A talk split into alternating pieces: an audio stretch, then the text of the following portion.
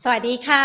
สวัสดีคุณผู้ฟังนะคะ ผ่านช่องทางของเราค่ะ Money and Banking Channel และ Money and Banking Podcast นะคะ ท่านกำลังอยู่กับรายการ Market Today ค่ะ ประจำวันจันทร์นะคะ เริ่มต้นกันสัปดาห์ใหม่ จันทร์ที่ 13 กุมภาพันธ์ 2566 นะคะ เป็นช่วงเวลาของบรรยากาศการลงทุนนะคะ ที่ถ้าเรามองในตลาดหุ้นทั่วโลก เราจะเห็นได้ว่ารอคอยปัจจัยสำคัญ นั่นก็คือตัวเลขเศรษฐกิจสำคัญ ด้านอัตราเงินเฟ้อของสหรัฐอเมริกาที่จะมีการประกาศกันในวันพรุ่งนี้นะคะ ดังนั้นบรรยากาศการซื้อขายในช่วงจังหวะเวลานี้อาจจะมีความผันผวน แล้วก็เคลื่อนไหวอยู่ในกรอบแคบๆ เพื่อที่จะรอประเมินสถานการณ์การลงทุนที่ชัดเจนกัน หลังจากก่อนหน้านี้หลาย ๆ ฝ่ายหรือว่านักลงทุนนั้นก็เดิมที เห็นสัญญาณชัดนะคะว่าแนวโน้มของอัตราเงินเฟ้อนั้นน่าจะชะลอตัวลง แต่หลังๆมาดูเหมือนว่าอัตราการจ้างงานของสหรัฐอเมริกานั้น จะยังคงแข็งแกร่ง ซึ่งก็ส่งผลทำให้เจ้าหน้าที่เฟดหลายสาขาเลยนะคะ ประสานเสียงว่าอย่างไรก็ตามเฟดยังคงต้องเดินหน้าในการขึ้นอัตราดอกเบี้ย ดังนั้นจึงกลายเป็นประเด็นที่นักลงทุนรอจับตาวันพรุ่งนี้แหละค่ะ ซึ่งจะมีผลต่อการตัดสินใจสำคัญเลยนะคะ ต่อทิศทางการเงินของ เฟดหรือว่าธนาคารกลางสหรัฐนะคะ ดังนั้นบรรยากาศการซื้อขายของตลาดหุ้นไทยในวันนี้ค่ะ เคลื่อนไหวอยู่ในกรอบนะคะ เป็นกรอบที่ประคองตัว เพื่อที่จะไม่ให้หลุดแนวรับสำคัญที่ 1,660 จุดลงไปด้วยนะคะ โดยในเช้าวันนี้ค่ะ สามารถขึ้นไปทดสอบระดับสูงสุดได้ที่ 1,669.98 จุด หรือว่าบวกขึ้นไป 5.41 จุดนะคะ และกรอบคือทดสอบด้านล่างเนี่ยไปทดสอบที่ 1,658.43 จุด ติดลบไป 6.14จุดค่ะ สุดท้ายแล้วปิดตลาดภาคเที่ยงนะคะดัชนีนั้นสามารถประคองยืนอยู่ในแดนบวกได้ปิดตลาดที่ระดับ 1,665.88 จุด ปรับตัวเพิ่มขึ้น 1.31 จุดค่ะ โดยมูลค่าการซื้อขาย 3911 ล้านบาทนะคะ โดยที่หุ้นที่มีความเคลื่อนไหว 5 อันดับหลักทรัพย์แรกค่ะ a d v a n c e ราคาขยับเพิ่มขึ้น 1.46%ปตทสพขยับเพิ่มขึ้น 0.92% AOT ราคาทรงตัวนะคะ และทางด้านของเดลต้านั้นราคาก็เริ่มฟื้นบวกเพิ่มขึ้นมา 0.67% JMT ค่ะ ราคาขยับลดลงไป 1.98%ค่ะ เราจะเห็นได้ว่าภาพบรรยากาศการลงทุนในจังหวะเวลานี้นะคะ หลาย ๆ คนก็อาจจะรอคอยปัจจัยใหม่ ๆ นะคะ ช่วงนี้ปัจจัยบวกที่เห็นอย่างชัดเจนเนี่ยตลาดเรารับรู้กันไปหมดแล้วนะคะ มาช่วงหลัง ๆ นี้ก็จะเริ่มมีประเด็นที่ให้ความสำคัญแล้วก็ให้ความสนใจกันนั่นก็คือผลประกอบการของบริษัทจดทะเบียนนะคะ และนอกเหนือจากนี้ค่ะ เดี๋ยวเราจะมาพูดคุยกันในวันนี้ด้วยนะคะ เพื่อหาธีมการลงทุนในช่วงจังหวะที่ตลาดอาจจะต้องรอคอยปัจจัยบวกเพิ่มเติม แล้วก็หาประเด็นใหม่ ๆ ที่จะเข้ามาลงงทุนกันนะคะ แต่ว่าเรายังคงมีประเด็นและธีมการลงทุนที่น่าสนใจในช่วงจังหวะที่ตลาดปรับตัวย่อลงมาแบบนี้นะคะ เป็นโอกาสในการเข้าครั้งใหม่ แต่ว่าจะเป็นธีมการลงทุนอะไรเดี๋ยวเรามาพูดคุยกันด้วยนะคะ แล้วเราวันนี้ก็มีสัมภาษณ์พิเศษด้วยนะคะ เป็น IPO หุ้นน้องใหม่ที่จะเข้าซื้อขายในวันพรุ่งนี้ ก่อนอื่นค่ะ ขอขอบพระคุณผู้ใหญ่ใจดีที่ให้การสนับสนุนรายการของเรากันก่อนนะคะ เมืองไทยประกันชีวิตจำกัดมหาชน และทางด้านของธนาคารไทยพาณิชย์ค่ะ อย่างที่เกินไป วันนี้เนี่ยนะคะเรามีเนื้อหาที่น่าสนใจนะคะ เริ่มต้นกันที่เรื่องแรกแล้วกันวันพรุ่งนี้ 14 กุมภาพันธ์วันวาเลนไทน์นะคะ เป็นวันเลิกดีนะคะ ที่จะมีหุ้นน้องใหม่เข้าซื้อขายในตลาดหุ้นไทยด้วยนะคะ โดยจะเข้าซื้อขายในตลาด MAI นะคะ หุ้นที่ว่านี้ก็คือทางด้านของ MEB นั่นเองนะคะ จะมีความน่าสนใจสำหรับรายละเอียดในการดำเนินธุรกิจอย่างไรนะคะ ไปพูดคุยกันกับท่านผู้บริหารนะคะ คุณรวิวร์มหาสิทธิ์ค่ะ CEO จาก MEB หรือว่า MEP นั่นเองนะคะ สวัสดีค่ะ สวัสดีครับ ค่ะแหมวันนี้นะคะแพนได้เข้าไปทำความรู้จักกับตัวธุรกิจมาแล้วนะคะเข้าไปเปิดแอปดูนะคะมีนิยงนิยายหนังสือต่างๆ น่าอ่านเลยทีเดียวนะคะ แต่อยากจะให้นะคะคุณรวิวรณ์นะคะ ได้เล่ากันก่อนนะคะ เพราะว่าวันพรุ่งนี้จะเข้าซื้อขายตลาดแล้วนะคะ ธุรกิจของเราที่ชัดเจนเนี่ยมีการทำธุรกิจในลักษณะแบบไหนบ้างคะ ครับผมก็คือถ้า MEB นะครับเราเป็นผู้นำแพลตฟอร์มการอ่านออนไลน์นะครับครบวงจร ก็ผลิตภัณฑ์ของเราเนี่ยก็ปัจจุบันก็จะเป็นผลิตภัณฑ์ที่เกี่ยวข้องกับการอ่านบนออนไลน์ บนอุปกรณ์ mobile device่างๆนะครับ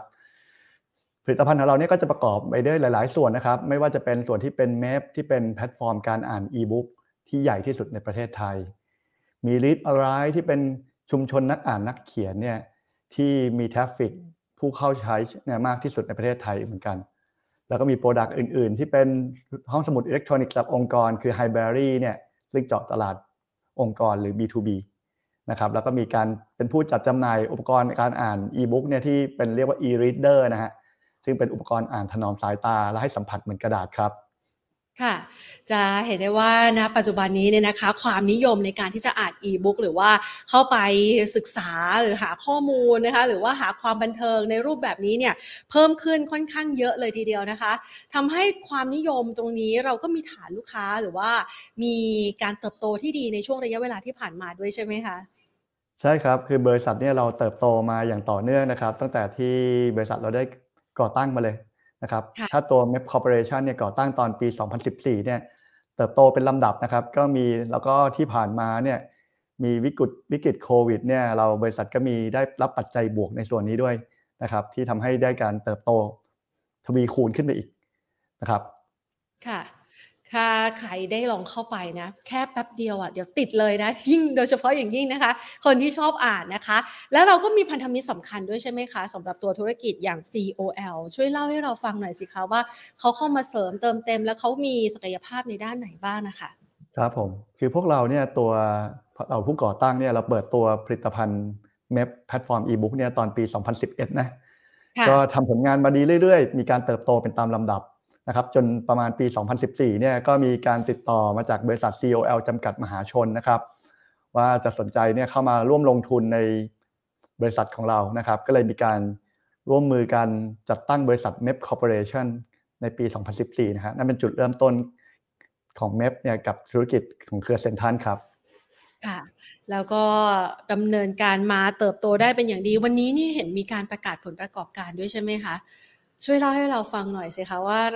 รายได้และก็กำไรในช่วงที่ผ่านมาของเราเป็นยังไงบ้างค่ะ ครับผมก็สำหรับปี 2565 นะครับ ก็ถ้าดูจากงบที่ประกาศไปแล้ว 9 เดือนเนี่ย ก็เป็นปีที่สดใสของเราอีกปีหนึ่งนะฮะ คือถ้าดูงบย้อนหลังของเราในแต่ละปีเนี่ย 64 63 เนี่ย ก็จะเห็นว่าเมฟเนี่ยเป็นบริษัทที่มีการเติบโตทั้งในมิติของรายได้กำไรมาโดยตลอดนะครับ แล้วเป็นบริษัทที่มีฐานะทางการเงินแข็งแกร่ง แล้วก็ไม่มีหนี้ด้วยครับอืมดีตรงนี้นะไม่มีหนี้ด้วยนะคะมีแผนแต่เรื่องของการเติบโตด้วยใช่ไหมคะใช่ครับ แล้วก็สำหรับผลประกอบการเนี่ยเสริมเพิ่มเติมนะครับสำหรับปี 2565เนี่ยในยอดของสามไตรมาสนะ9เดือนเนี่ยก็มีแนวโน้มไปในทางบวกนะครับ ซึ่งก็ทำให้ทีมงานกับผู้บริหารเนี่ยมั่นใจนะครับว่าปี 2565เนี่ยเราจะทำผลงานได้ดีอีกครั้งหนึ่ง ค่ะ เราเตรียมแผนในเรื่องของการสร้างการเติบโตในธุรกิจอีบุ๊กยังไงบ้างคะ ในอนาคตข้างหน้าค่ะ ครับผมหลังจากได้เราได้เข้าจดทะเบียนในตลาดหลักทรัพย์แห่งประเทศไทยนะครับ เราเรามีแผนที่จะอย่างแรกนะครับ เราพัฒนาบริการและผลิตภัณฑ์ของเดิมที่มีอยู่นะครับ ให้มากยิ่งขึ้นนะครับ ก็เรียกว่าสำหรับธุรกิจอีบุ๊กเนี่ยหัวใจของมันคือการอ่านนะการอ่านที่ดีเนี่ยก็ต้องมีแพลตฟอร์มที่ดีมีเสถียรภาพ มีความปลอดภัย ซึ่งเราก็จะเสริมสร้างตรงส่วนนี้ให้แข็งแกร่งแล้วก็ดียิ่งขึ้น และที่สำคัญคือแพลตฟอร์มที่ดีเนี่ยจะดีขึ้นไปอีกนะครับ ถ้ามีการที่มีเนื้อหาสาระมีสิ่งที่มานำเสนอต่อผู้อ่านได้มากยิ่งขึ้นนะครับ ซึ่งเราก็มีแผนที่จะเพิ่มคอนเทนต์ภายในแพลตฟอร์มของเราอีกค่อนข้างมากพอสมควรนะครับ นอกจากนี้ครับเราเราก็ยังมีแผนที่จะขยายแพลตฟอร์มเราเนี่ยไปยังต่างประเทศนะครับ เพื่อเพิ่มกลุ่มนักอ่านนะครับ แล้วก็ สามารถเป็น channel ส่วนหนึ่งเนี่ยที่ทำผลงานของนักเขียนที่ในประเทศไทยเนี่ยเผยแพร่ในฐานะซอฟต์พาวเวอร์ไปแก่ผู้อ่านต่างประเทศด้วยครับ ซึ่งปัจจุบันนี้เวลาที่เราจะไปเจาะตลาดต่างประเทศเขามีความนิยมในนิยายของไทยมากน้อยแค่ไหนคะคือต้องบอกว่าการที่เราจะเจาะไปยังต่างประเทศเนี่ยเราเราจะไม่ได้เอานิยายไทยไปตรงๆนะแต่เราเราจะมีการแปลหรือว่าการจัดเตรียมในรูปแบบที่ น่าจะสอดคล้องกับความชอบของในแต่ละประเทศที่เราจะบุกเข้าไปนะครับ ค่ะซึ่งตรงส่วนนี้เนี่ยก็เรียกว่านิยายไทยเนี่ยจริง ๆ ก็มีซอฟต์เป็นซอฟต์พาวเวอร์ที่ ก็ได้รับความนิยมนะฮะก็มีอย่างตัวอย่างในแพลตฟอร์มปัจจุบันเนี่ยก็มีผลงานที่ได้รับการแปล แล้วก็ได้รับความนิยม แล้วก็ถูกเอาไปทำซีรีส์ต่างๆ มากมายนะครับ ค่ะ อย่างที่เวลาอย่างแพนเองเนี่ยนะคะ เวลาเข้าไปอ่านผ่านแอปพลิเคชันต่างๆ เนี่ย มันก็จะมีวิธีการเข้าไปดูแต่ละเล่มแต่ละเรื่อง วิธีการสร้างรายได้ของเราผ่านฐานลูกค้าของเราที่มีกว่า 8 ล้านรายเนี่ยนะคะ มันมีวิธีการสร้างรายได้ยังไงคะ ช่วยเล่าให้กับท่านนักลงทุนได้ฟังหน่อยสิคะครับผมคือรูปแบบของเราเนี่ยจะเป็นแพลตฟอร์มที่เปิดกว้างสำหรับผู้นำผลงานมาเผยแพร่นะครับ คือเจ้าของผลงานเนี่ยสามารถเอาผลงานมาเผยแพร่ในแพลตฟอร์มที่โดยที่ ไม่ต้องมีค่าใช้จ่ายแรกเข้า ไม่ต้องมีค่า shelf ค่าอะไรนะครับ แต่จะเป็นรูปแบบที่ถ้าผลงานนั้นเนี่ยมีการขายได้เนี่ยก็จะมีการแบ่งรายได้กันระหว่างแพลตฟอร์ม กับเจ้าของผลงานนะครับ ตรงส่วนนี้ทำให้เจ้าของผลงานเนี่ยมีแรงต้านที่น้อยในการเอาผลงานมาเผยแพร่ในแพลตฟอร์มเราครับทำให้ปัจจุบันเนี่ยผลงานในแพลตฟอร์มของเราเนี่ยถ้าใน MEB เนี่ยก็จะมีประมาณกว่า 2 0 0 0 0 0 กว่า title ส่วนท่านรวมลิสอะไรไปด้วยนี่ก็มีเป็นล้านกว่า title เลยครับเอ่อ readAwrite นี่เราจะเน้นไปในลักษณะของวรรณกรรมใช่ไหมคะมันมีความแตกต่างกันยังไงล่ะคะคือ readAwrite กับ MEB เนี่ยเรา position ไว้ชัดเจนนะครับ คือ MEB เนี่ยเราตั้งใจให้เป็นต้นเป็นปลายน้ำของผลงานการเขียน คือผลงานเนี่ยอาจจะไปเกิดจากที่ต่างๆนะครับ แล้วก็มาเป็นอีบุ๊กแล้วก็ลงขายในเป็นอีบุ๊กเนี่ยกับ MEB ส่วน readAwrite เนี่ยเราวางไว้ให้เป็นต้นน้ำของธุรกิจที่เป็นงานเขียน ผลงานเนี่ยสามารถมาเกิดครั้งแรกมานักเขียนนำผลงานมาเสนอกับนักอ่านเนี่ยให้นักอ่านได้อ่านกันเนี่ยได้ตั้งแต่ณวันแรกที่เริ่มเขียนนะครับเราสามารถลงเผยแพร่เป็นตอนๆได้ ขายเป็นรายตอนได้ แล้วพอผลงานเนี่ยเขียนกันเรียบร้อยล้วก็สามารถรวมเล่มเข้ามาขายในเมฟได้เช่นกันครับก็เรียกว่าเราเชื่อมระหว่างต้นน้ำที่เป็นลิสอะไรสู่ปลายน้ำคือเมฟครับ ค่ะ ซึ่งอันนี้ถือว่าเป็นจุดแข็งหนึ่งของตัวธุรกิจเราด้วย แล้วก็แพลตฟอร์มเราด้วยใช่ไหมคะ เรามีจุดแข็งอื่น ๆ เพิ่มเติมในการที่จะเป็นเจ้าตลาดในด้านนี้ยังไงบ้างคะคือ MEB เนี่ยกับ Lead a l i เนี่ยเป็นเป็นที่ที่เป็นเป็นแพลตฟอร์มที่มีตัวคอนเทนต์ให้อ่านมากเป็นแบบต้น ๆ ของไทยเลยนะครับ แล้วก็เรามีเรามีระบบเนี่ยหรือว่ามีแพลตฟอร์มเนี่ยที่มีเสถียรภาพมากนะครับ ก็ ไม่ล่มไม่อะไรนะครับ แล้วก็มีแอปพลิเคชันเนี่ยที่นำเสนอประสบการณ์การใช้งานที่ดีให้กับผู้ใช้มาโดยตลอดนะครับ มีการปรับปรุง มีการใส่ฟีเจอร์ มีการทำอะไรต่างๆเนี่ยที่ทำให้ผู้ใช้เนี่ยรู้สึกคอมฟอร์ต และก็สามารถใช้อ่านได้อย่างสนุกสนานครับ ค่ะ เราจะเห็นได้ว่ามีความ คือเราสามารถดึงเอาความรู้สึกร่วมนะคะ หรือว่าความสนุกสนานในการที่จะท่องอยู่บนโลกนิยาย หรือว่าวรรณกรรมต่างๆนะคะ ภายใต้แอปพลิเคชันของเราได้เป็นอย่างดีนะคะ ทีนี้เราไปเตรียมแผนนะคะในเรื่องของการระดมทุนในครั้งนี้เนี่ยอย่างที่เมื่อสักครู่นี้เล่าไปบ้างแล้วนะคะ เราเตรียมแผนอื่น ๆ เพิ่มเติมยังไงบ้างคะ หลังจากที่ระดมทุนได้อะค่ะ ก็อย่างที่เล่านะครับ คือหลังจากที่เราระดมทุนได้เนี่ยเรากะว่าเราจะพัฒนาแพลตฟอร์มที่มีอยู่เนี่ยให้แข็งแกร่งก่อนเป็นฐานเพื่อการต่อยอดไปในอนาคตนะครับ รวมถึงการที่นำเสนอคอนเทนต์นะครับ acquire คอนเทนต์ใหม่ๆ เข้ามาในแพลตฟอร์มของเรานะครับไม่ว่าจะเป็นแพลตฟอร์มในกลุ่มที่เป็นนิยายนะครับ ซึ่งก็เป็นกลุ่มที่ได้รับความนิยมหลักอยู่ในเมฟอยู่ปัจจุบันละ แล้วก็กลุ่มอื่นๆที่มีศักยภาพสูงในกลุ่มที่ไม่ใช่นิยายหรือ non-fiction นะครับ รวมถึงการที่เราเรามีแผนที่จะไปเปิดแพลตฟอร์มในต่างประเทศนะครับ ใน 2 กลุ่ม คือกลุ่มในประเทศที่ใช้ภาษาอังกฤษ และกลุ่มประเทศที่ไม่ได้ใช้ภาษาอังกฤษนะครับ ซึ่ง 2 กลุ่มนี้ก็จะมีกลยุทธ์ในการเจาะตลาดที่แตกต่างกันไป รวมถึงการที่เราเนี่ยมีแผนที่จะนำคอนเทนต์ที่ปัจจุบันเนี่ยเป็นคอนเทนต์ที่ได้รับความนิยมในภาษาไทยเนี่ยแปลเป็นภาษาต่างๆ ตามกลุ่มตลาดที่เราจะไปบุกเนี่ยเพื่อนำ soft power ของเรานะครับ ไปนำเสนอแต่นักอ่านในภายนอกด้วยนะครับเรียกว่านักอ่านระดับโลกนักอ่านในประเทศอื่นๆเนี่ยก็จะได้ลิ้มรสได้รับชมของคอนเทนต์ที่ยอดเยี่ยมและระดับครีมของประเทศไทยครับ ค่ะ อย่าง soft power หรือว่านิยายไทยในตลาดต่างประเทศนี่เขานิยมกันมากน้อยแค่ไหนคะคือต้องเรียนว่าประเทศไทยเนี่ยเป็นประเทศที่มีมีวัฒนธรรมที่น่ารักนะ แล้วก็มีแนวคิดของการนำเสนอสื่อความบันเทิงเนี่ยที่ไม่แพ้ชาติใดในโลกนะครับ ซึ่งผมคิดว่าส่วนนี้เนี่ยมีมีมี มุมมองและมีแง่มุมหลาย ๆ อย่างที่เราจะนำเสนอสิ่งนี้ไปยังนักอ่านต่างประเทศได้เป็นอย่างดีครับค่ะนะคะโอกาสโตนี่ยังมีอีกมากนะคะ โดยเฉพาะยิ่งถ้าหากว่าขยายลายไปยังต่างประเทศด้วยนะคะ ทีนี้ช่วยเล่าให้เราฟังหน่อยสิคะว่าในช่วงระยะเวลาที่ผ่านมาที่มีการเปิดจองซื้อเนี่ยนะคะ ได้รับการตอบรับที่ดีกับนักลงทุนไหมคะก็เรียกว่าเรามีฟีดแบ็มาจากหลาย ๆ ด้านนะครับ ก็เรียกว่า โอ้ได้รับการตอบรับเนี่ยอุ่นหนาฝาข้างมาก เรียกว่า ถ้าพูดภาษาชาวบ้านนะมีเท่าไหร่เอามาอีก เท่านี้ไม่พออะไรอย่างเงี้ยนะก็เรียกว่าทำให้ผู้บริหารและทีมงานเนี่ยรู้สึกชื่นใจเป็นทีเดียวนะครับ ว่าหุ้นเมฟเนี่ยจะได้รับการตอบรับที่ดีในอนาคตครับ ค่ะ ซึ่งก็น่าจะมีการตอบรับที่ดีนะคะ เพราะว่าหลาย ๆ คนอาจจะพลาดการจองไปในช่วงของที่ผ่านมานะคะ วันพรุ่งนี้จะเข้าซื้อขายแล้วนะคะ อยากจะให้คุณรวิวรนนะคะ ช่วยฝากเอาไว้สำหรับนักลงทุนค่ะ ไม่ว่าจะเป็นเรื่องของแผนการในอนาคต หรือว่าอยากจะฝากอะไรกับนักลงทุนในช่วงเวลานี้ที่กำลังจะเข้าซื้อขายในวันพรุ่งนี้บ้างคะครับผมก็อย่างอื่นก็เป็นเรื่องที่ดีนะครับ ที่เราเนี่ยจะพาบริษัทเมฟเนี่ยเข้าไปจดทะเบียนในตลาดหลักทรัพย์แห่งประเทศไทยนะครับ ความมุ่งหวังของเราเนี่ยที่อยากให้เมฟเป็นนะครับ คือเราอยากให้เมฟเนี่ยเป็นบริษัทที่เป็นมิตรต่อสิ่งแวดล้อมนะครับ สิ่งแวดล้อมในที่นี้เนี่ยก็โอเค ด้วยตัวธุรกิจของเราเนี่ยเราก็เป็นธุรกิจที่เป็น e นะเป็นอิเล็กทรอนิกส์นะก็ไม่ต้องมีการตัดต้นไม้หรือว่าต้องใช้การพิมพ์บนกระดาษนะครับ ก็รักษาสิ่งแวดล้อมด้วยตัวมันเองอยู่แล้วและสิ่งแวดล้อมอื่น ๆ ที่ผมจะขยายเนี่ยก็จะรวมไปถึงว่าสิ่งแวดล้อมในแพลตฟอร์มของเราเนี่ยประกอบด้วย 3 กลุ่มนะ กลุ่มแรกคือกลุ่มนักอ่านหรือผู้ใช้งานแพลตฟอร์มนะครับ คือเราตั้งใจจะทำให้ผลิตภัณฑ์ของเราเนี่ยเป็นผลิตภัณฑ์ที่ดีตอบโจทย์นักอ่านนะครับ แล้วนำเสนอประสบการณ์การใช้งานที่ดีแก่พวกเขานะครับ มาโดยตลอดแล้วก็จะนำเสนอต่อไปนะครับ สิ่งแวดล้อมส่วนที่ 2 ของเราที่สำคัญก็คือกลุ่มคู่ค้าของเรานะครับ ซึ่งเราจะเป็นแพลตฟอร์มที่มีแล้วเป็นเป็นบริษัทที่มีบรรษัทภิบาลนะครับ ให้ความไว้วางใจกับเขาว่าเมฟเนี่ยจะเป็นเสาหลักที่สำคัญของการทำธุรกิจพวกเขา และเป็นส่วนประกอบที่สำคัญของที่จะผลักดันวงการสิ่งพิมพ์ของไทยนะให้ก้าวไปอีกไกลๆนะครับ แล้วสิ่งแวดล้อมปัจจัยที่ 3 ที่ต้องพูดถึงเนี่ยก็คือกลุ่มนักลงทุนนะครับผู้หรือว่าผู้ที่จะเข้ามาถือหุ้นและสนใจหุ้นของเมฟในอนาคตเนี่ยว่าเมฟเนี่ยครับจะเป็นบริษัทที่ดีนะครับ แล้วก็พยายามให้มีผลการดำเนินการที่ดีอย่างนี้เติบโตต่อไปเรื่อยๆนะครับ เพื่อให้เติบโตทั้งในแง่รายได้ผลกำไรนะครับ แล้วก็เป็นหนึ่งในหลักทรัพย์ที่มั่นคงของผู้ถือหุ้นในอนาคตครับ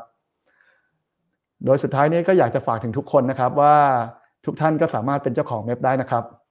ค่ะนะคะอะงั้นฝากอีกนิดนึงแล้วกันนะคะสำหรับเป้ารายได้ในปีนี้เราตั้งไปยังไงบ้างคะก็สำหรับรายได้ในปีนี้นะครับ เราก็ประเมินว่ามีมีพยายามจะให้มีการเติบโตในอัตราที่ดีนะครับ แล้วก็น่าสนใจอยู่นะครับ ก็คาดการไว้ว่า ใน 3-5 ปีข้างหน้าเนี่ยหรือว่าอนาคตเนี่ยก็อยากให้ยังเติบโตในระดับ 2 ดิจิตกันไปเรื่อยๆนะครับค่ะนะคะเอาไว้ให้กับนักลงทุนนะคะได้พิจารณาแล้วก็นำเอาข้อมูลนี้นะคะไปศึกษาเพิ่มเติม เพราะว่าตัวเมฟเองนะคะจะเข้าซื้อขายในวันพรุ่งนี้ที่ตลาด MAI นะคะ14 กุมภาพันธ์ต้อนรับวันวาเลนไทน์ด้วยนะคะ คุณรวิวรคะครับผมค่ะวันนี้ต้องขอขอบพระคุณมากเลยนะคะ ครับผมยินดีครับ สวัสดีครับ ค่ะคุณผู้ชมคะนี่เราก็ได้โอกาสที่ดีเลยนะคะจากคุณรวิวรนะคะ คุณรวิวรมหาสิทธิ์นะคะ CEO จากเมฟนะคะ ซึ่งก็ถือว่าเป็น เขาเรียกว่าพฤติกรรมผู้บริโภคนะแล้วก็เทรนด์ความนิยมในยุคปัจจุบันที่เปลี่ยนแปลงไปค่อนข้างมากนะคะ ตอบโจทย์สำหรับใครที่ชอบอ่านนะคะ นักอ่านต้องไม่พลาดแอปพลิเคชันนี้นะเชื่อว่าหลาย ๆ คนได้ไปโหลดมาแล้วก็ลองใช้แล้วด้วยนะเข้าไปแค่อ่านไม่กี่ย่อหน้านะคะโอ้ติดงอมแงมเลยนะคะอะก็เป็นอีกหนึ่งแอปพลิเคชันค่ะสำหรับคนไทยนะคะที่สนใจในเรื่องของการที่จะไปอ่านเอง หรือว่านักเขียนเองนะคะก็สามารถที่จะไปลอนตัวเขาเรียกว่าผลงานของตัวเองได้ด้วยนะคะ ลองเข้าไปดูนะคะ ศึกษาเพิ่มเติมกันดู ส่วนท่านนักลงทุนนะคะ เห็นภาพชัดกันไปเรียบร้อยแล้วนะคะสำหรับแผนในการดำเนินธุรกิจ และก็โครงสร้างของบริษัทในการทำธุรกิจต่างๆ พร้อมกับแผนในการที่จะขยายการลงทุนไปยังต่างประเทศด้วยนะคะ ก็ฝากเอาไว้ละค่ะสำหรับหุ้นนี้นะคะ MEB หรือว่า MEP นั่นเองนะคะ ถ้าหากว่า สำหรับท่านใดนะคะที่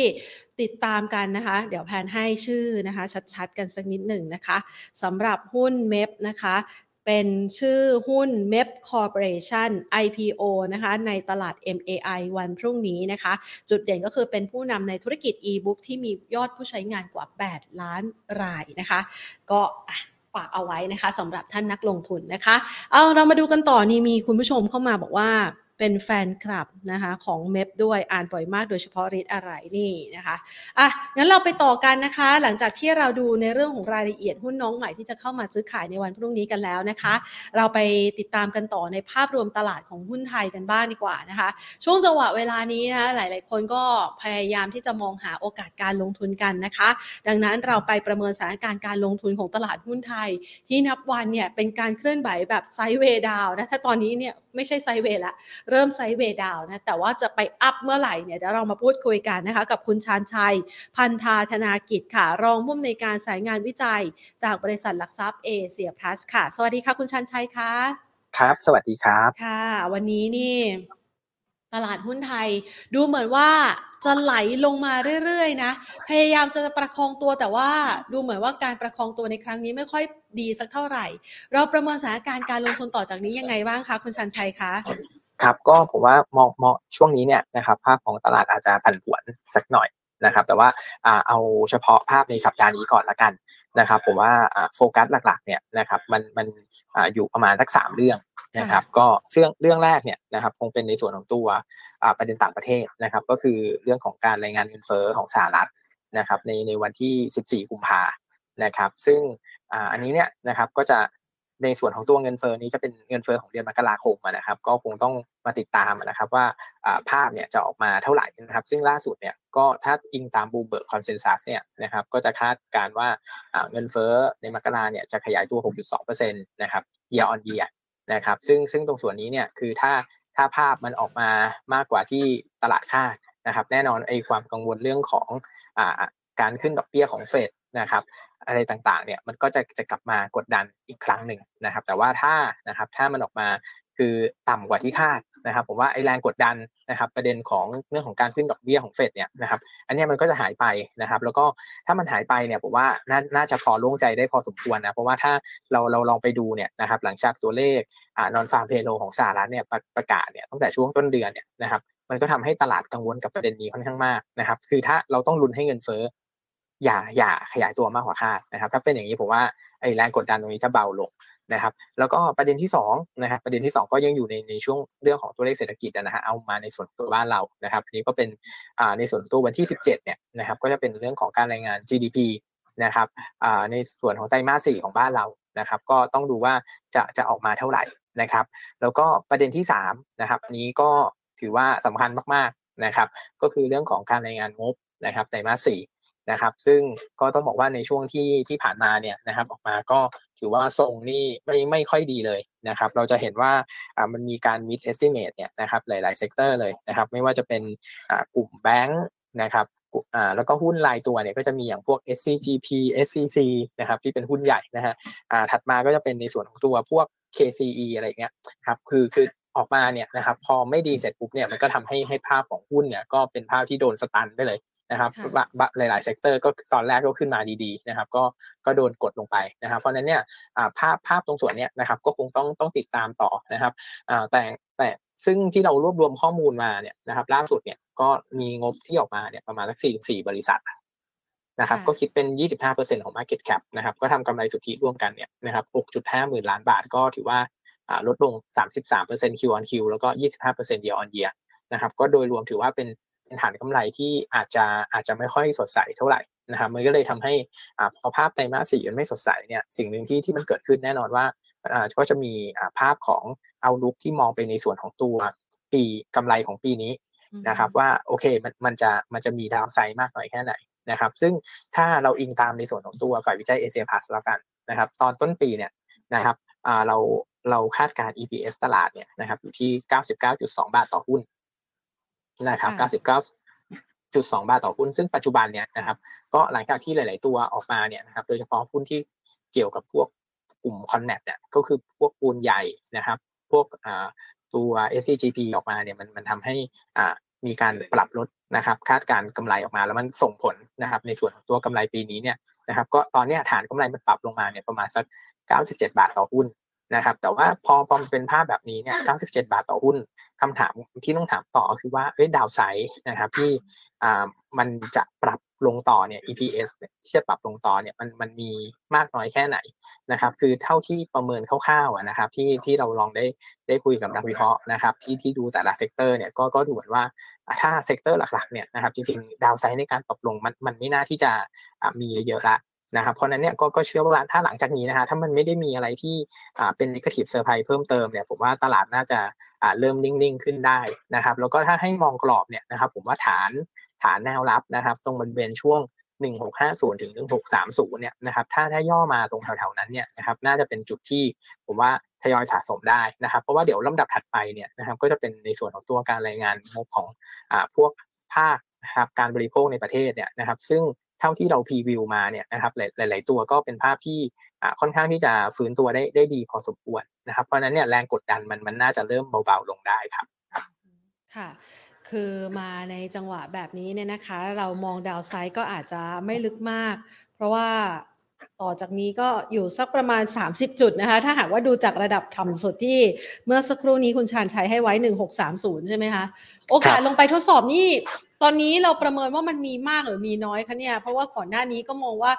1660 น่าจะรับอยู่นะ ครับ จริงๆ ถ้าถ้ามองเนี่ย ผมว่าโอกาสน่าน่าจะไม่ไม่มากนะครับ ไม่มาก เพราะว่าเพราะว่าอะไร เพราะว่าสิ่งสิ่งที่เราเห็นเนี่ยนะครับ คือถ้าเรามองในมุมของตัว valuation ตลาดแล้วกัน นะครับคือคือปัจจุบันเนี่ยเราเรา pricing อ่าตัวตัวอ่า set index เนี่ยบน PE ประมาณสัก 17.5 เท่านะครับ 17.5 เท่า เพราะฉะนั้นเนี่ยถ้าเราลองคิดดูนะครับ ทุกทุกทุก EPS 1 บาทที่ปรับลงเนี่ยนะครับ ก็หมายความว่ามันจะ impact กับตลาดเนี่ยประมาณสัก 17.5 จุดนะครับถูกต้องไหมฮะดังนั้นเนี่ยนะครับที่ที่ผมบอกบอกให้ฟังว่าตอนเนี้ย EPS ของเราเนี่ยมันปรับลดลงมาจากจากตอนแรกที่ที่เรามองไว้เนี่ยคือประมาณ 2 บาท นะครับแล้วเอา 2 บาทนะครับ2บาทเนี่ยไปคูณกับ 17.5นะครับก็คือจะได้ประมาณ 35 จุดถูกไหมฮะเอา 35 จุดเนี่ยนะครับเอาไปลบกับในมุมของตัวตลาดในปีนี้นะครับที่เคยขึ้นไประดับสูงสุดมันประมาณ 1695นะครับเพราะนั้นเนี่ย1695ลบ35นะครับก็ก็ประมาณสัก 16อ่าน หนึ่งหกเก้าห้านะครับลดสามห้าก็ประมาณหนึ่งหกหกศูนย์เพราะนั้นผมว่าไอ้ตรงเนี้ยตลาดมันมันน่าจะ price in ไปบางส่วนแล้วละมันมัน price in ไปแล้วนะครับไอ้ที่เราปรับลดแต่ว่าที่ที่ผมบอกนะครับว่าไอ้ลำดับถัดไปอะ key มันคือมันจะมีลดหรือลดลงจากนี้อีกหรือเปล่านะครับซึ่งที่ที่เราคุยกับนักวิเคราะห์หลาย ๆ กลุ่มก็ก็ดูเหมือนว่าไอ้แรงกดดันมันมันไม่น่าที่จะเยอะเยอะเหมือนช่วงที่ผ่านมาละ นะครับเพราะว่าถ้าจะเป็นกลุ่มเกี่ยวกับพวกของ consumption เนี่ยเรามองว่า down downside มันไม่น่าเยอะ เพราะว่ามันมันมีมันมีมุมมองเชิงบวกนะครับ เกี่ยวกับเรื่องของการบริโภคในประเทศนะครับ โดยเฉพาะในในส่วนของตัว การที่จีนมันเปิดประเทศเนี่ยมันทำให้ความความคาดหวังตรงส่วนนี้นะครับมันมันน่าจะช่วยช่วยในมุมของตัวภาคหุ้นที่เกี่ยวกับภาคบริโภคได้ครับนะคะสิ่งที่เราคาดหวังนะคะ แล้วก็หวังต่อเนื่องมาเลยก็คือนักท่องเที่ยวนะคะ ตอนนี้เนี่ยเวลาเราไปเที่ยวที่ไหนที่เดิมทีเป็นห้างสรรพสินค้านะคะที่อาจจะเคยเงียบๆแล้วก็บริการแค่คนไทยกันเอง ตอนนี้ เชลวางของนี่คือคักมากๆนะ เพราะว่ารอต้อนรับนักท่องเที่ยวชาวจีนนะคะ ดังนั้นเนี่ยมันเลยกลายเป็นประเด็นหนึ่งที่เราสามารถหยิบยกมาใช้ในการลงทุนช่วงจังหวะเวลานี้ได้ด้วยใช่ไหมคะ คุณจันชัยคะใช่ใช่ครับ ก็จริง ๆ ผมว่าธีมธีมนี้ก็คงเป็นเป็นธีมหลัก แล้วก็เป็นเป็นความคาดหวังเลยแหละนะครับของของในส่วนของตัวภาพเศรษฐกิจของของบ้านเรานะครับ ซึ่งถามว่าถ้าถ้าธีมลงทุนเนี่ยนะครับ China Reopening เขาถามว่ามันมันจะลงทุนยังไงดีนะครับ ซึ่งซึ่งก็ต้องบอกว่าณณตอนเนี้ยนะครับ ถ้ามองในมุมของตัวตลาดเนี่ยนะครับผมว่ามันมันก็เป็นภาพที่ไพรอินไปไปพอสมควรละนะครับ ดังนั้นเนี่ยเราคงต้องต้อง selective มากขึ้นนะครับ selective มากขึ้นคงต้องเลือกตัวมากขึ้นนะครับ เดี๋ยวผมไล่ให้ฟังนะครับ คือในส่วนแรกอะถ้าเรายังจำกันได้คือ China Reopening แน่นอนว่ามาในหุ้นในกลุ่มพวกท่องเที่ยว โรงแรม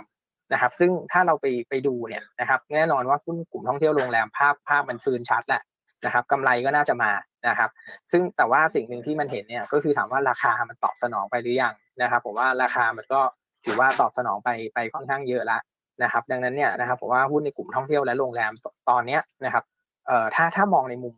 ภาพที่จะคาดหวังถือเราได้กำไรเยอะๆในระดับประมาณสัก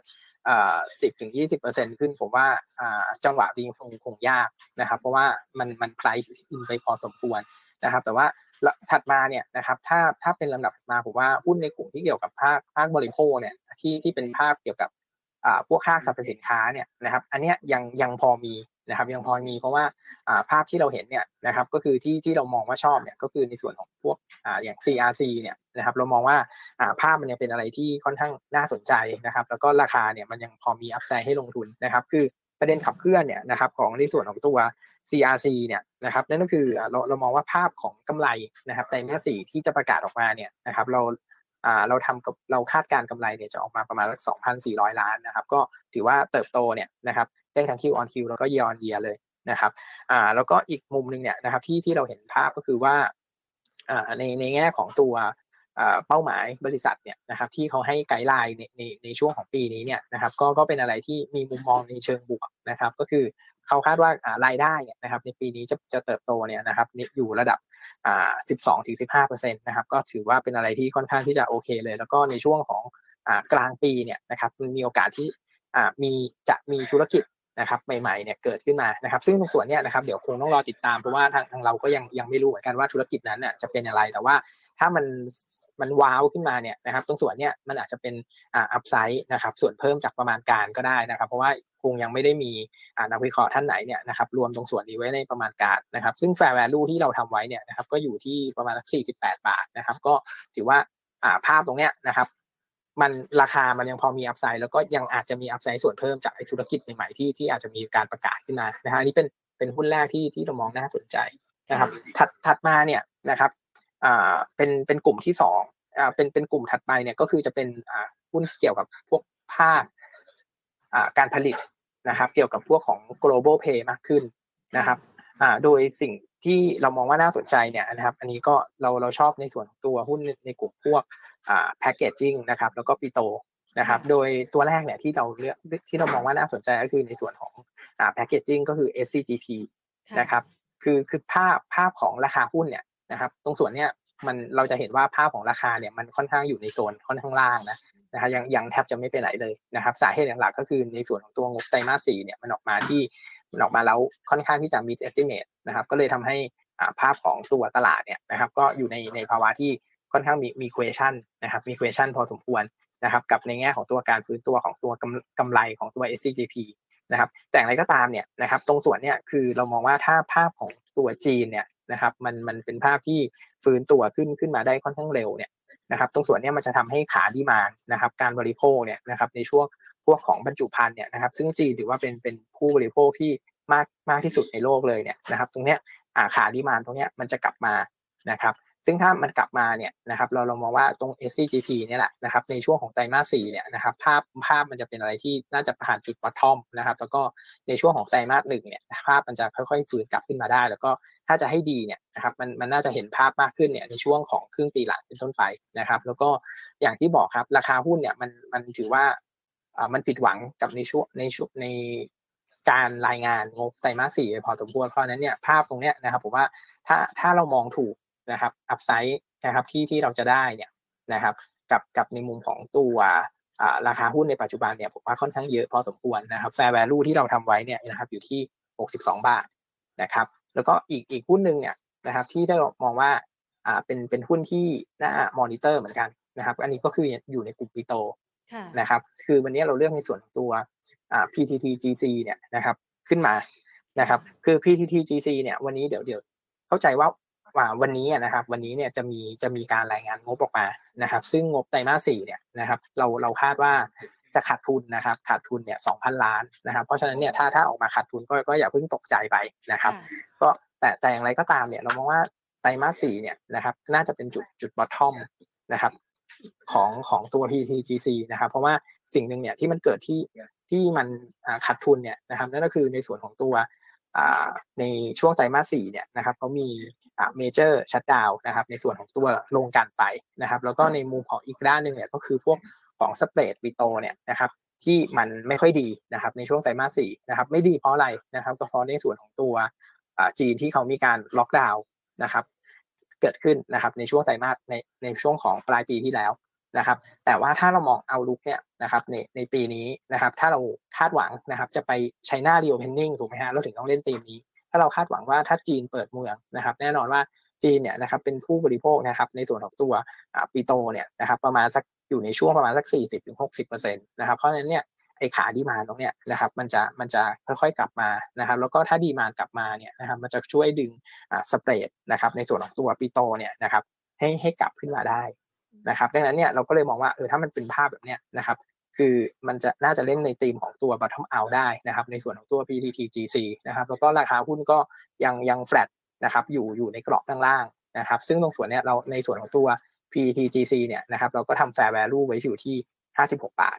นะครับแต่อะไรก็ตามเนี่ยก็ก็จะบอกว่าหุ้นสองตัวหลังที่ผมแนะนำเนี่ยนะครับถามว่าเฮ้ยแล้วทำไมจีนเปิดแล้วทำไมตลาดถึงถึงไม่เข้ามานะครับไม่เข้ามา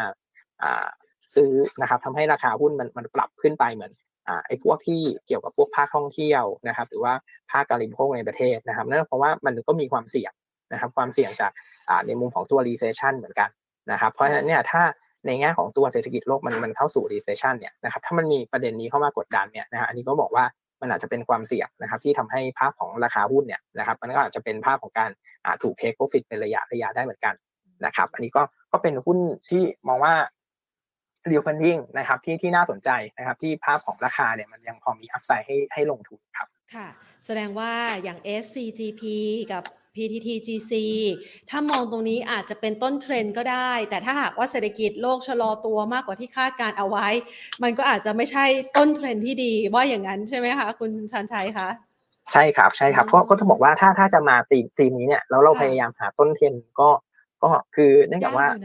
ใช่มันยากเพราะว่าไอ้พวกที่ดีๆเนี่ยนะครับ มันก็ถูกตลาดเห็นไปเรียบร้อยแล้วนะครับ ถูกไล่ราคาไปแล้วเพราะนั้นเราเราต้องหาตัวที่ดีลองๆลงมานะครับ แต่ด้วยที่รีดองลองลงมา มันก็มีเหตุผลของเขานะครับ ที่ทำให้ราคาของเขาเนี่ยมันค่อนข้างแลกกาดนะครับค่ะอะงั้น เราได้หุ้นนะคะที่เป็นตีมไชน่าเพลย์ไปเรียบร้อยแล้วนะคะ แล้วทีนี้เราไปดูที่ภาพรวมของตลาดกันบ้างนะคะ ในช่วงจังหวะเวลานี้เนี่ยอย่างที่เมื่อสักครู่นี้คุณชานชัยว่าไว้บอกว่าผลประกอบการของบริษัทจดทะเบียนเนี่ยไตรมาสสี่ออกมามันดูไม่ค่อยดีสักเท่าไหร่ เราก็เลยมีการปรับลดประมาณการด้วย ดังนั้นช่วงโค้งสุดท้ายแบบนี้มันยังมีกลุ่มไหนที่ยังน่ากังวลใจ หรือว่านักลงทุนจะต้องจับตาในเรื่องของผลกำไรต่อยังไงบ้างคะ ครับก็ถ้าถ้าในกลุ่มที่ที่เรามองว่าในในระยะสั้นเนี่ย อาจจะต้องมอนิเตอร์เนี่ยนะครับ อ่าก็ ขออภัยนะครับ ก็กลุ่มกลุ่มแรกเนี่ยนะครับ ก็จะเป็นกลุ่มพวกไฟแนนซ์นะนะครับ เพราะว่ากลุ่มไฟแนนซ์เนี่ยนะครับ สิ่งที่ต้องมอนิเตอร์ก็คือว่าเราเห็นไปละนะครับ ว่าในในช่วงของที่ผ่านมาเนี่ยกลุ่มธนาคารพาณิชย์เนี่ยนะครับ ที่รายงานมันออกมามันมันต่ำกว่าคาดเนี่ยนะครับ ส่วนหนึ่งก็คือในเรื่องของ credit cost นะครับที่ที่มีการตั้งสำรองกันกันเพิ่มขึ้นเข้ามานะครับแล้วก็ในมุมของตัวความกังวลของ NPL เนี่ยมันมันมันสูงขึ้นนะครับเพราะนั้นเนี่ยตรงส่วนนี้มันจะมาลิงก์กับในแง่ของตัวกลุ่มไฟแนนซ์ครับนะครับว่าเออไอ้กลุ่มไฟแนนซ์เนี่ยนะครับในในส่วนตัวภาพของทิศทาง NPL นะครับทิศทางของ credit cost ต่างๆเนี่ยนะครับมันออกมาเป็นยังไงนะครับคือภาพตรงเนี้ยนะครับผมว่าอันเนี้ยมันจะเป็นเป็นเป็นจุดที่ต้องมอนิเตอร์นะครับคือถ้าไอ้ประเด็นเรื่องของ credit cost เรื่องของ NPL เนี่ย นะครับทำให้ตลาดเนี่ยนะครับคลายความกังวลได้เนี่ยนะครับภาพของกลุ่มนี้ผมว่าจะเป็นจะเป็นกลุ่มที่ดีดได้ได้แรงมากนะครับ เพราะว่าราคาหุ้นเนี่ยมัน underperform มานานนะครับ แต่นะฮะแต่ถ้าหากว่าในมุมของตัวความกังวลกลับมาเนี่ย อันนี้ก็ต้องบอกว่าภาพมันอาจจะโดนโดนโดนกดดันต่อไปได้นะฮะซึ่งอันนี้ผมว่าเป็นเป็นกลุ่มที่อาจจะต้องอ่ามอนิเตอร์นิดนึงครับในในส่วนของตัวกลุ่มนี้นะครับ ค่ะนะคะก็ค่อนข้างจะอาจจะส่งผลกระทบนะคะ ต่อการลงทุนในช่วงจังหวะนี้นะคะ ดังนั้นก็ฝากเอาไว้และการให้คุณผู้ชมได้เลือกเป็นท็อปพิกนะคะสำหรับชัยนาเพย์ในวันนี้นะคะ วันนี้ต้องขอขอบคุณคุณชันชัยมากเลยนะคะ ที่มาให้ข้อมูลที่เป็นประโยชน์ต่อการลงทุนกับเรากันค่ะ ครับ สวัสดีครับสวัสดีค่ะนะคะ ก็คุณชันชัยพันธาธนากิจนะคะ รองผู้อำนวยการสายงานวิจัยจากบริษัทหลักทรัพย์เอเชียพลัสนะคะบรรยากาศการลงทุนในจังหวะของตลาดหุ้นไทยที่ย่อลงมาปรับฐานแบบนี้นะคะ ดาวไซด์ก็ยังคงยังคงมีอยู่นะ ในมุมมองของเอเชียพลัสนะคะ เมื่อสักครู่นี้ประเมินไว้ 1,600 นะคะ 80นะ1,650นะคะและ 1,630 จุดนะคะ ก็ฝากเอาไว้ละค่ะสำหรับการประเมินทิศทางการลงทุนที่นำมาฝากกันในวันนี้นะคะ บรรยากาศการลงทุนที่เคลื่อนไหวอยู่ในกรอบ คือมันเคลื่อนไหวอยู่ในกรอบมาสักระยะหนึ่งแล้วนะคะ แต่ว่าไม่มีแรงส่งก็เลยมีแรงปรับฐานออกมาซะก่อน เดี๋ยวเรารอดูตัวเลขเศรษฐกิจที่ชัดเจนกันในวันพรุ่งนี้ตัวเลข CPI อัตราเงินเฟ้อของสหรัฐอเมริกานะคะ สุดท้ายแล้วจะส่งให้กับการลงทุนในสินทรัพย์เสี่ยงมากน้อยแค่ไหน เดี๋ยวพรุ่งนี้มาจับตากันค่ะ วันนี้หมดเวลาลงแล้วนะคะ ลากันไปก่อน สวัสดีค่ะ